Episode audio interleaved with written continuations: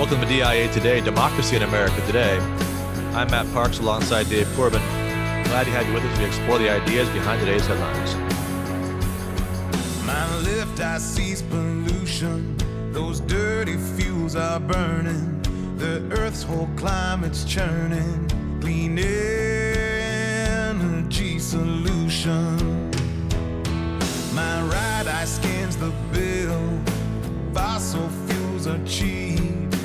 Wind and solar too steep. Drill, baby, drill. Predefined, misaligned, polarized division. Shuttered mind, worse than blind. 2020. How are you, Dave? Doing well. No baseball week one, huh? I wonder how that'll go. Yeah, I'm pretty mad at both sides, honestly. I just think this is totally unnecessary. There's got to be a way that you can make a deal that's reasonable. I think, the owners have moved substantially in the direction of the players on increasing salaries of players before they become free agency eligible. They could probably move a little bit further. I agree with the players. There should be some things that make it more difficult to tank and be uncompetitive, to strip down and do a $30 million collective team salary. So, there's reasonable concerns on both sides. There's just no reason why we have to miss a week's worth of games. And, especially with baseball, it's just, baseball stats, the season's ruined already, right? 156 game season. Okay. So, all those typical benchmarks of how many home runs you ought to hit, how many RBIs, various records that could or could not be broken. It's ruined before the season started because you're not going to have the same number of games that essentially every other season had. 2 years ago, we could have had 100-game season easily, and we got 60 because of the same dynamics. So, I'm already writing the season off as 7 asterisks. And, maybe they can turn it around. Maybe they can cut a deal soon, but it's very frustrating. All right. So has it made you downtrodden about the Red Sox? It's the key. So, well, I don't, their individual prospects to me all depend upon whether they can get 2 or 3 new relievers. If they can get a couple of new relief pitchers, then, I think they've got a decent team heading into the season. But yeah, I got an email from MLB TV, which is this subscription service. You watch out-of-market games, watch every Red Sox game except when they're playing, in my case, New York teams. And it's an auto-renewal on March 1st. And man, do they time that wrong. Because 2 hours after they announced they're not playing games, they have to send me an email saying, we're going to extend your subscription from last year because there's no games to watch. I said, okay, how about you just cancel my subscription? And we'll see what we do. So I just think this is, are they watching the ratings of sporting events in COVID era? Right. Other than football playoffs, you're not getting 50% of the audience you were getting 2 years ago. Right? And those were already down. So if you're looking to ruin baseball and turn that $10 billion pie that you're fighting over into $6 billion, keep it up because that's the trajectory that they're on. All right. You sound upset, Matt. You better be listening to you. I'm fired up about this. Yeah. Yeah. You are the individual who chose to go to Boston University because there was a certain player on the Red Sox. So that's right. So get on the wrong side of you with baseball. God. Yeah. Yeah. No, I've got cred on this point. Yeah. We'll let that go. And we'll turn to Aristotle, more pleasant things, tyranny, monarchy, and the preservation of these regimes. Sure. So the theme of Book 5 of Aristotle's Politics has been revolution from one regime to another, and then the preservation. Is it possible to preserve regimes? So at the end of Book 5, here in chapters 10 and 11, he takes up the same subject applied to monarchy and to tyranny. And as is his way, he'll start out by defining what kings and tyrants are. He says that, or he writes that the idea of a king is to be a protector of the rich against unjust treatment and of the people against insult and oppression. Whereas a tyrant, as has often been repeated, has no regard to any public interest except as conducive to his private ends. His aim is pleasure, the aim of a king, honor. Wherefore also in their desires they differ. The tyrant is desirous of riches, the king of what brings honor. And the guards of a king are citizens, but of a tyrant, mercenaries. So this first description of what kingly rule is as opposed to tyrannical rule. He then goes deeper into his definition of tyranny by telling us that tyranny has all the vices both of democracy and oligarchy. From democracy, tyrants have borrowed the art of making war upon the notables. And from oligarchy, so of tyranny, the end is wealth. So the tyrant and the king approach the few who are wealthy and the many who want their freedom differently. The king seeks to not so much placate, but to ennoble those right impulses of the protection of wealth and the desire for opportunity. The tyrant takes advantage of those impulses and wants to worsen them so that both the few and the many move further and further away from the law. What do you make of this introduction to monarchy and tyranny, Matt? Well, I think it fits very nicely with the overall account of regimes he's given us, that kings are one of the good regimes, the rule of the one for the sake of the common good, whereas the tyrant is the rule of the one for the sake of the tyrant. And you see how this then interplays with the other bad regimes, right? So the tyranny takes the worst of democracy, combines it with the worst of oligarchy, whereas you think about the king as the protector against the worst of democracy and the worst of oligarchy.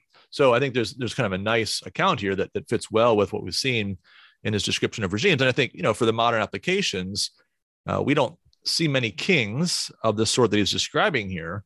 But I think as you work your way through his account of the king, you can think about some parallels with a prime minister or a president and look at how executive leadership is exercised today under law, under constitutions, for the common good when it's done well, and how it can look, of course, when it's not done well, whether that's when you have a despot in some kind of authoritarian regime or just an executive like a president or prime minister who's seeking private gain rather than the public benefit.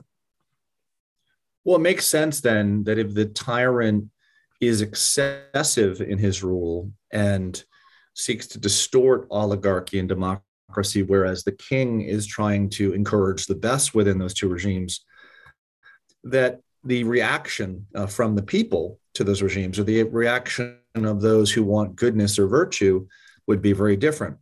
So here, near the end of chapter 10, he goes through the motive of those attempting to overthrow a tyranny from within. And he says two things move people to want to overthrow a tyranny from within: hatred, because what they see, they hate, and contempt, because what they see in the tyrant is so small.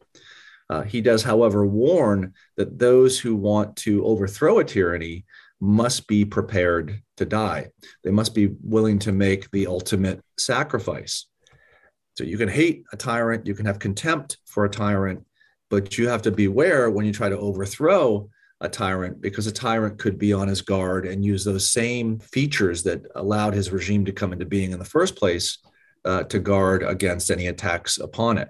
Whereas he tells us that kingly rule has less to fear, right, from internal objection, that most of the time kingly rule is overthrown when either the members of a royal family, he writes, quarrel among themselves, or when kings begin to administer their thing more in the direction of a tyrant.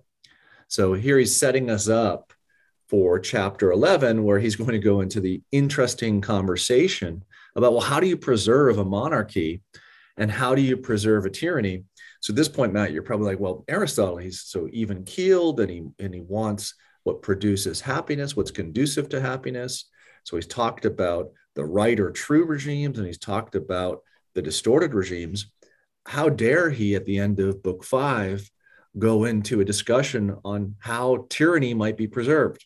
What do you make of him taking on this subject, along with the preservation of monarchy in Chapter 11?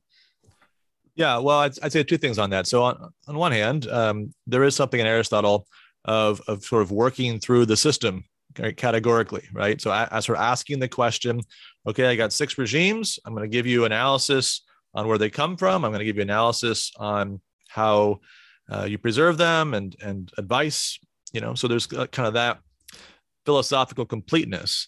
But with Aristotle, there's always an underlying moral account of things that goes along with that. And so I think if you look at, you know, the advice that he gives for preserving tyranny, there's really two opposite extremes that he takes up. Either you just go all in on being a tyrant, and this is, I think it's meant to be the reductio ad absurdum, right? You've got to ruin your people. You've got to, you know, sort of, I mean, it's very reminiscent in some ways of Machiavelli moving forward, but also, you know, it reads a lot like Plato's account of the tyrant. You know, what was the tyrant need to do? Well, you can't have any friends, be suspicious of everybody. And, you know, you read accounts of, say, Stalin or something of this, someone like that from recent history. And you see all this, right? This is just like the playbook that they're running in order to try to survive, constantly paranoid, constantly an enemy of their own people. It's clear from the broadest account of Plato's, of Aristotle's politics, that's not his vision for a good community. And so then the second half of describing what it takes to survive as a tyrant is all really about, in essence, not being a tyrant and moderating, just like he's argued that the way you are a good democracy is by not being a pure democracy, but mixing other elements. It's the same thing when it comes to preserving tyranny. The best tyranny is one that's least tyrannical, ultimately. Yeah, the details, right, of that first way of preserving a tyranny are really interesting, right? Like you said, they're the clear playbook of most tyrants: humiliate your subjects, create mistrust among them. And then thirdly, I think really interestingly, make your subjects incapable of action, for no one will attempt the impossible. So make them powerless, make them distrust one another, and humiliate these individuals who were in your regime. And I think that, you know, you can also read this second part, the second way to preserve a tyranny, in which you said, well, you know, the opposite principle of doing those three things is to not do those three things. But if the heart of the tyrant really is the tyrant's own interest, there could be kind of a seduction of the people, kind of a mastery of optics in the second sense, where the tyrant still kind of gets what he wants, which is not the common good, but he's preserved a peace for himself because he appears to be something that he's not. So in many ways, when I think of these two options that he produces for us, you know, one is kind of what you might call a very explicit Machiavellian approach. And the other is a very esoteric Machiavellian approach that may be closer to how Machiavelli's ambitions worked. It could very well be, as the case of Richard III, that someone starts as the latter type of the tyrant, and then they become more explicit in their desire to achieve what they're after near the end of the play or their lives.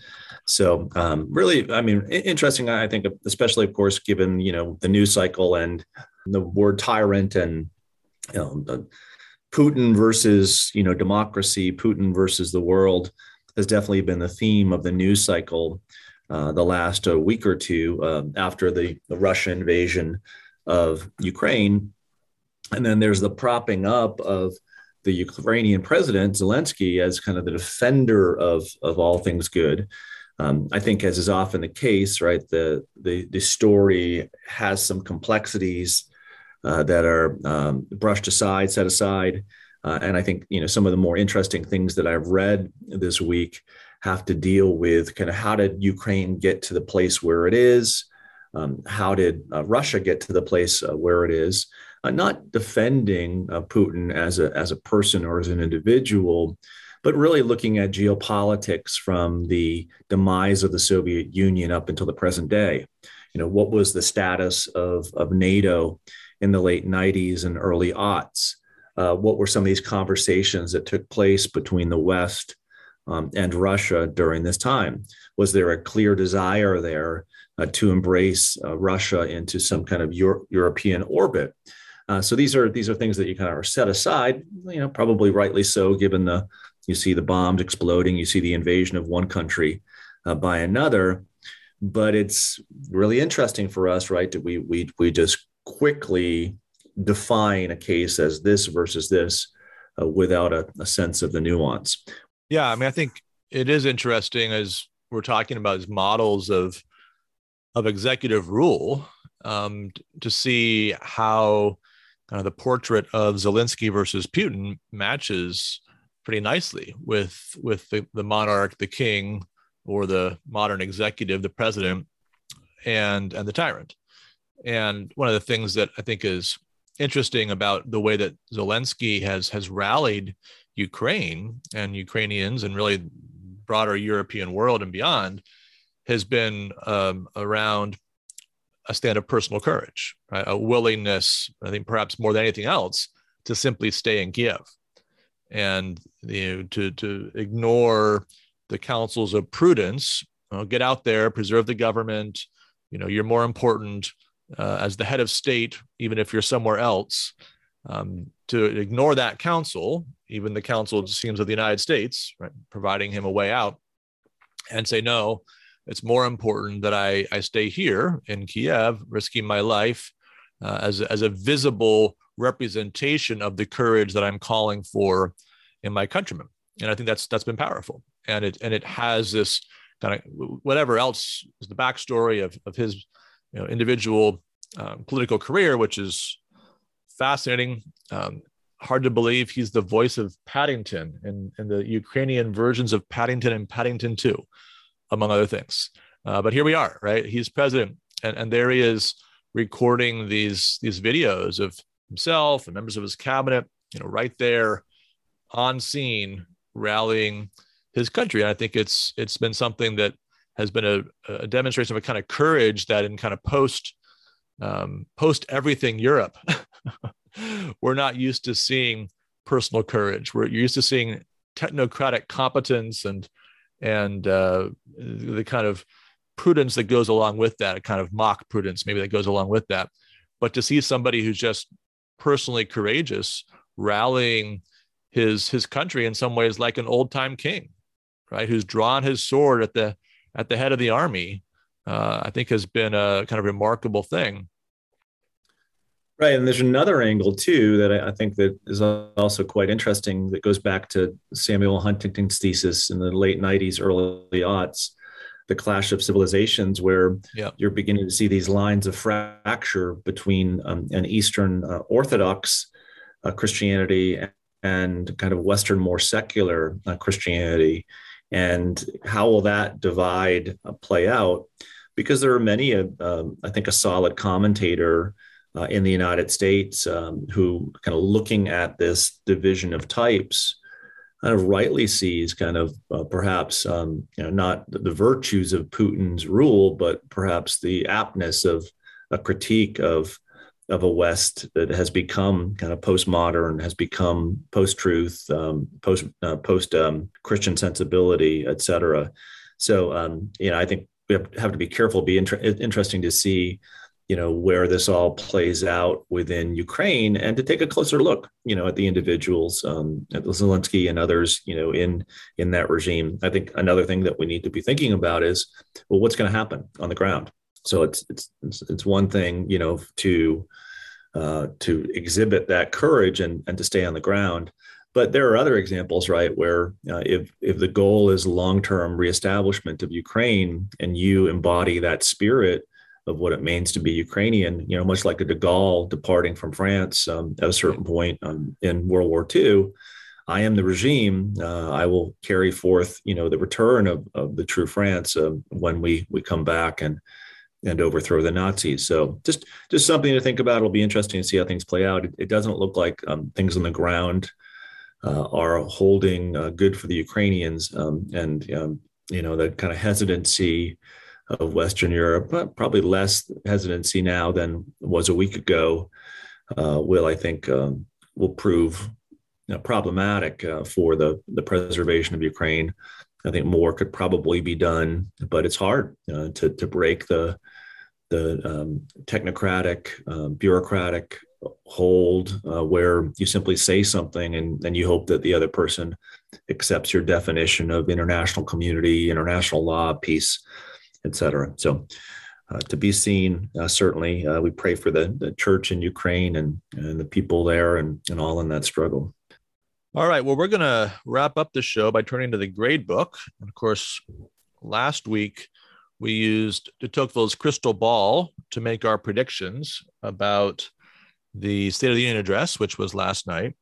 And I would say we did pretty well, having given the speech a good read this morning. I've gone away from watching the State of the Union address, rather not sit through 60 minutes of 20 minutes of speaking and 40 minutes of applause and up and down and all the theater that goes around that.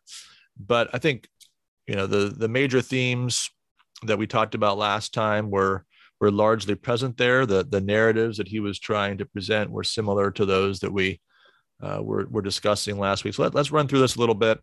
And then I will say that, however, I want to get it out there before we begin our analysis. Yeah. I gave my state of the school twice yesterday at 7 in the morning and at 4 p.m. in the afternoon. And it clocked in at about 14 minutes. So it can be done. There were not 40 minutes of applause. That's the problem. May say something about the address, but there weren't boos either. Okay. But it can be done. You can give a state of the schools, state of the union in less than 20 minutes. Yeah. So nobody tore up your speech. Nobody shouted, "You lie." No. Not that I could see. I mean, there were only 60 people in the room, but I hadn't released my talk to the Associated Press of Bernie before going into this. That probably why. So let's turn to the speech, and so we've got the three topics we mentioned last week were Ukraine, inflation, and democracy. And so, the opening part of the speech focused on Ukraine. What would you say about that, Dave? How did that comport to your expectations? Well, I think, the idea here is to try to weave in the Russian enemy and the pitting of kind of Russian aggression versus Western democracy, building a coalition of the defenders of democracy against, you didn't use the word evil because you can't use that word anymore, but against a bad foe. And I think it kind of sets things up for other foes. And I think that was my main thought last week, that there was going to be a tie between what's wrong with Putin and what's wrong with these anti-democratic forces within the United States.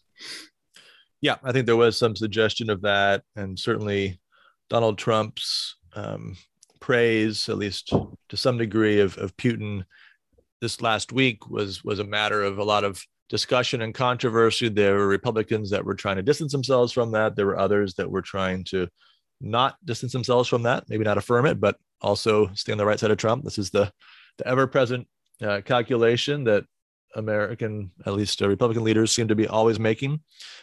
Do I risk the ire of Trump and Trump voters? So that was something that was certainly in view over the last week. And I think you're right, that implicit connection between the friend of Putin, the friend of anti-democracy, and the friend of Trump was certainly there. How about on inflation? Well, I think is the inflation caused by the spending of government money? Is it caused by $20 trillion that have been put out there? Has it been caused by limiting our domestic oil supply? Has it been caused by people being out of work and hence production being pushed back? No. None of those things that might have caused inflation have actually caused inflation. Well, to some degree, COVID caused inflation, but not our response to COVID. That didn't in any way cause inflation. And then again, the corporations. Right? So the big corporations are are charging too much. They should change their business model. And if only they proceeded like the federal government, then we would be in good shape. But the only problem with that is they can't, borrow trillions of dollars in order to reduce, or make easier their bottom line. Correct. But you know what? We're still in the time period of build back better, and there's still time to build back better. So we will build back better with lower inflation. Yeah, it was really striking how government was the solution to inflation. There was nothing about spending that was not at all an issue. It was the corporations. It was some of the circumstances. And it was then just a replay. I mean, I remember all those bills you didn't want, 3 months ago, pass those bills. That was basically the refrain here when it came to inflation and it came to the general domestic program. Really no new ideas. There were a few things that were framed at the end for things that we're supposed to unify around. But the primary thrust was just to say, I still think you should have passed my bills. Joe Manchin, get on board, or whoever else needs to, in order to get these bills through, and just zero responsibility for the inflation that, as you laid out the case there, there's very clear lines of connection from the policies of this administration to inflation, and yet no acknowledgement of any connection there whatsoever. Then democracy. We were well, it was all coming back to democracy, right? It was all going to come back to democracy, and here that the big issue that has been in play in preparation for 2022 and the 2024 election are voting rights. So what is the standard whereby an individual should vote? And should you have any standard? Should there be a time period in which votes are cast? Should there be a signature on absentee ballots? Should there be some visible identification when you go in to vote? And if you have any of these standards, does it mean that you're trying to take away people's right to vote? And I don't know if I ever mentioned this, Matt, but I found it incredibly ironic when I was getting my booster, and when I was getting my original J and J shot, I had to show my ID to get those shots. Yeah.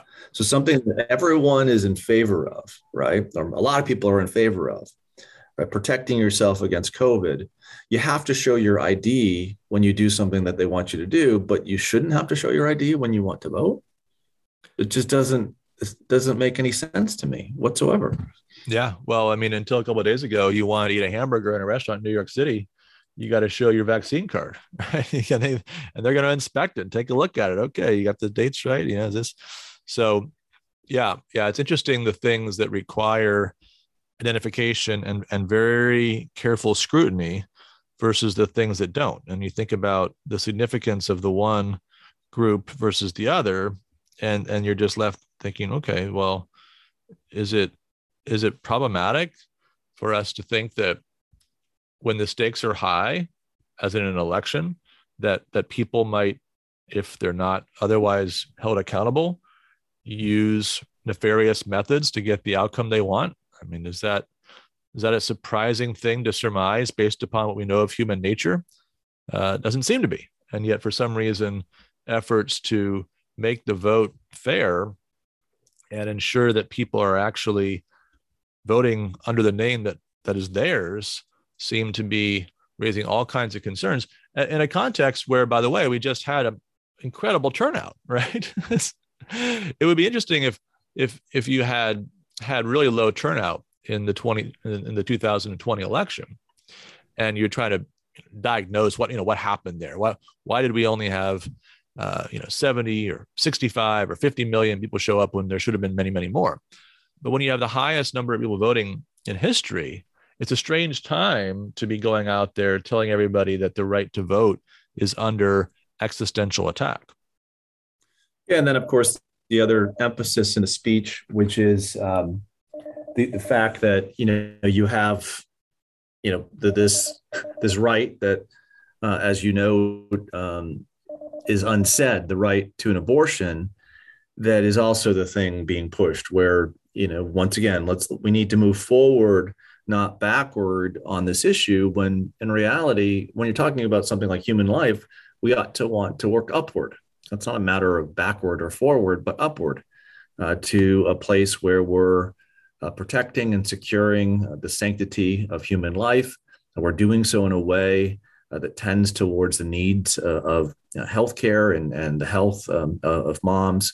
But, you know, none of this kind of nuanced understanding, you know, within the application to abortion rights. And I think that it would have been predictable because, right, this is one of those issues that gets out a lot of the Democratic base, but not really kind of, once again, you know, kind of a keen understanding, I think, of where middle America is on this issue.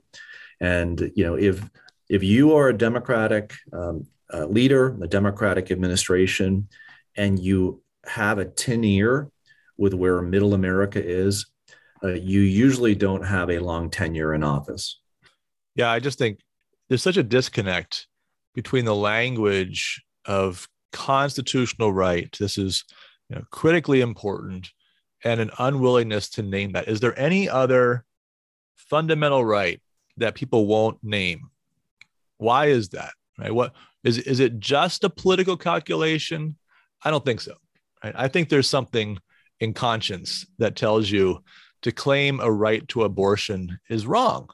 A right to take the life of an unborn child, to claim that as a right under the Constitution, which is framed in support of the right to life, liberty, and pursuit of happiness, to say that there's a right to an abortion in that context, it's wrong.